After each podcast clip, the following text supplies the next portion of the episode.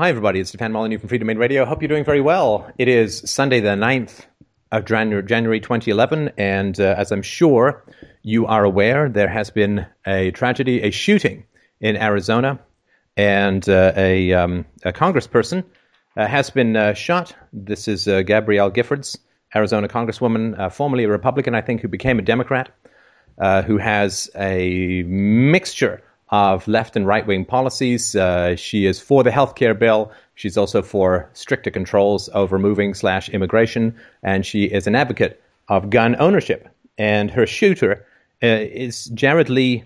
Now, I've heard a bunch of pronunciations. Lochner, Launer. It's L O U G H N E R, which is interesting because if you spell it like dough with the O U G H silent, he actually becomes loner, which is actually, I think, quite appropriate in many ways. Now, I don't obviously know much about it, and nobody does, but I'll toss my two cents in for anybody who's interested. Uh, the history of this guy, uh, he's uh, he was uh, he's 21. Some people say 22, some people say 21, but he's very young, and he was uh, living at home with his parents. And over the past year or two, he's been exhibiting increasingly delusional behavior uh, there are YouTube videos apparently where he is uh, saying that there's an invisible parrot on his shoulder, that he wants to add letters uh, to the English language and numbers to the numeric system. And he talks about uh, conspiracy theories uh, and the fiat currency. Okay, well, that one's not a conspiracy theory. And he lists, of course, among his books that he likes, some Ayn Rand. So, of course, people are going to say that's responsible. He lists some George Orwell, which probably people aren't going to say are responsible. Alice in the, in the Through the Looking Glass, I'm sure Lewis Carroll gets off the hook uh, Mein Kampf, the Communist Manifesto, and uh, he was a pot smoker who apparently was not very keen on religion. So naturally, all pot smokers and all people who are skeptical of religion are going to be cast into this uh, camp of, of craziness. Uh, everybody's going to try and make as much political hay out of this tragedy and disaster as they can. Uh, what that means, of course, is that uh, additional government controls, additional government regulations, additional paranoia, additional security, additional bills to the taxpayer, or rather the future taxpayers who aren't even uh, born yet. And that is natural and inevitable. Whenever something like this occurs, there is an extension and expansion of state power, as if the massive extensions and expansions of state power in the past were not enough. Just a little bit more, and we'll all be safe. Now, interestingly, about 30 years ago in Congress, there was virtually no security of any kind. Not even a little bit. You could go in, you could wander the halls, you could knock on people's doors. There was virtually no police presence whatsoever and then a series of bombs and the anthrax scare, of course, after 9 11 uh, led to vastly increased security. Uh, but it's very interesting. If you go all the way back to the beginning of American history, uh, American president, presidents such as Jefferson could he actually swam naked in the river near the White House and had chat, chats with perhaps somewhat surprised constituents uh, while he was hanging naked and dangling to the four breezes. Uh, so this is the degree to which the increases in state power uh, lend themselves to increases in violence as a whole. Now, it is, of course, completely tragic. This woman has been shot through the head. A nine year old girl was also murdered. Uh, she was actually in a horrifying circumstance of, of fate. She was born on 9 11, and she was nine years old, and she died in this just absolutely appalling and horrible way. That having been said, this woman was on the Armed Services Committee, therefore, she was responsible for running, at least to some degree, these uh, wars in Afghanistan and Iraq that have claimed the lives of over a million people. It will be a good day in human history when you receive, let's just say, even one tenth of 1% of empathy, shock, horror, and sympathy for the victims of America's wars as we do for those who are running them. I do feel sympathy, of course, for this woman. I feel much more sympathy for the victims of the wars that she's helping to prosecute. I'm sorry to say it, but it is a basic fact that this is the reality of what happens. The other, I think, thing that's interesting is I think it's fairly safe to say that this Jared fellow is uh, mentally ill. This is obviously i am not competent to give a diagnosis, and this is at a great distance. But about six months ago, uh, he was in uh, college and he disrupted the classrooms with uh, shouting out nonsensical and confusing phrases to the point where uh, the administration suspended him from school and they called the parents in for a meeting, his parents in for the meeting, and told him that they told Jared's parents that he was unwell, mentally mentally ill, and that they would not accept him back into the school until he got clearance uh, from a mental health evaluation. Uh, he dropped out in October. A spokesperson for the college said. And this is um, something you won't hear about, I, I, doubt. There are a couple of things you're not going to hear about, and I'm not going to talk about the mainstream stuff because you can get that anywhere. The things that you're not going to hear about this tragedy are first and foremost, what on earth were this boy's parents doing? Uh, he lives in their house. They're paying his bills. To, to, my mind, that makes you sort of morally responsible for what it is that uh, that your child is doing. Because in a sense, and he was an adult, so I mean to be fair, but by paying his bills, they're shielding him from the consequences of his craziness, right? So if he's out there and he has a job and he, he's going crazy, then uh, he's going to need to contact social services. They're going to be, he doesn't have a safety net, so at least in terms of the family.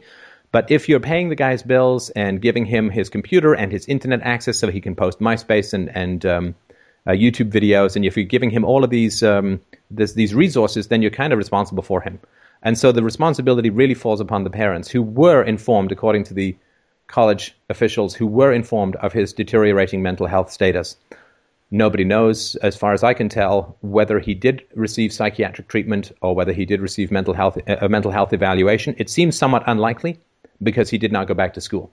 So either he received the mental health evaluation and failed, or he received it and passed, in which case he would have been back in school. So it seems unlikely that he did. I think that the parents have remained a completely invisible. I mean, they were mentioned in one news article out of the dozens that I perused last night. The parents have received only passing mention as if they're completely incidental. This Jared guy it was creating videos where he's wearing a garbage bag setting fl- fire to the American flag. Um, he's living in a house with two parents. Do they not notice that he's going crazy? Do they not notice that he's going insane? If he is genuine, if he has gone insane, then his moral responsibility becomes extremely lessened, if not eliminated. In the same way that uh, you don't punish a dog who's got rabies. If I have a dog and the dog gets ra- rabid and I don't do anything about that dog and it goes out and savages someone, if I don't get it treated, if I don't get it cured, then I'm morally responsible for what my sick dog does. And I think that you're not going to hear much about where the parents are in all of this. The other thing that I can almost guarantee you're not going to hear about is whether or not he was on psychotropic meds. The first thing that I thought of, which is I'm sure true for many people who know anything about this topic, when you hear about these kinds of savage acts of violence, is whether he's on psychiatric medication. He described what he called conscience dreaming and I'm sure that he mistook the word conscience for conscious. Uh, the, the, degree, this obviously intelligent guy, the, his his reading and writing skills, again, it's a complete indictment of the public school system, but it's almost too blasé to even mention. He talked about conscious dreaming. He talked about feeling like he was sleepwalking, and this is something that has occurred for a lot of people who've ended up committing these acts of violence that they feel completely dissociated from themselves. There was one report of a fellow who uh, went to bed and woke up in an institution because apparently he'd shown up at school with a gun and he had no memory of this occurring. And he was also on these meds. The Columbine killers, of course, were on these meds. The Virginia Tech shooters' medical records were very quickly sealed and nothing was revealed about that, although he had spent time in a psychiatric facility at least one night. And he also talked about, uh, or seemed to, Jared seemed to talk about quite quite uh, powerfully about his lack of sleep. Right, so sleeplessness, a sense of dissociation, um, a feeling like he's sleepwalking, conscious, conscious dreaming, uh, an inability to differentiate between reality and non-reality, combined with violent impulses. Again, I'm no diagnostician, and you could take everything that I say with a huge grain of salt. But to my knowledge, these are extremely consistent with the effects of these kinds of meds. The other thing which we haven't heard about, and again, it may just be because it's a weekend, it may be that this, I, am guessing this stuff isn't going to be pursued, is the degree to which uh, he had been on medication for mental illness or mental health problems throughout his time in school. As a child, as a teenager, these things are depressingly common. This kind of drugging of, quote, problem children is depressingly common in the US educational system. And I doubt anyone's going to look very deeply into that because, I mean, there are huge and powerful interests out there that don't want these kinds of correlations to come out about the correlation between uh, delusional acts of violence and um, these kinds of medications. So you're not going to hear much about that. Was he under the care of a psychiatrist? If the psychiatrist was taking care of him, wouldn't the psychiatrist have done a simple Google? Like psychiatrists, of course, are supposed to ask, "Are you experiencing any thoughts of harm to yourself or towards others?" And uh, he was quite delusional and aggressive in his videos. Uh, wouldn't the psychiatrist have done a quick Google rather than relying on the self reporting of somebody who's obviously quite deranged? So you won't hear about the parents, you won't hear about the meds, and when you think about it, of course, the teachers he had for 18 years, sorry, the teachers he had for sort of 14 years or 13 years, had care, custody, and control over him and were responsible for him. His parents had him for 21 or 22 years and are responsible for taking care of him and uh, were obviously, I would say, deficient in that regard. So it won't be looking at the people who actually had contact with him and who, who had care over him. The only people who seem to have acted in any way to respond to his growing delusions were the officials at the college he was attending, but it may well have been too late at that point. My guess, he was abused as a child. My guess, he'd been on um, antipsychotic or or um, uh, Ritalin or other sorts of psychotropic meds uh, for quite some time, uh, or he'd been prescribed them more recently. He may have been going through a withdrawal. What does this mean about the moral culpability? Well, that's a very complex question.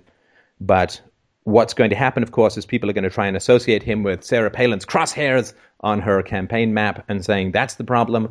They're going to try and associate it with him reading certain books. They're going to try and associate it with his drug use. They're going to try and associate it with his agnosticism or skepticism towards religion.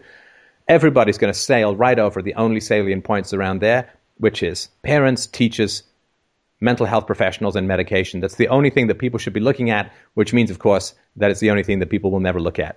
And um, I hope I'm wrong about that, but I'm not. Uh, I'm not holding my breath uh, because people just want to go on a witch hunt. And the last thing I'll say about this awful situation is that all of the uh, tough guy politicians, uh, congressmen, and other politicians, judges, have uh, been fairly unanimous in um, calling for this young man, obviously delusional, to feel the full weight of the law, and it would not at all surprise me if uh, he ended up facing the death penalty. And they talk about this uh, wanton and senseless taking of life, and that this man needs to, uh, this young man needs to accept the full consequences of his actions in taking the life, uh, lives of others. Well, that of course is master to slave language, because this young man murdered, without a doubt, a number of people, including a child, hideous, reprehensible, and vile? What about George Bush starting a war that has claimed the lives of a million people? Is he never going to be held legally accountable for a million murders or more when this young man must face, or probably will face, the death penalty if he's not declared insane, which seems unlikely? He will face the death penalty for these murders when he was obviously in a delusional state, while George Bush, who starts wars while not in a delusional state, gets a presidential library, a book deal, and a pension. These are the morally squalid times that we live in, but we're doing our best to lighten the darkness.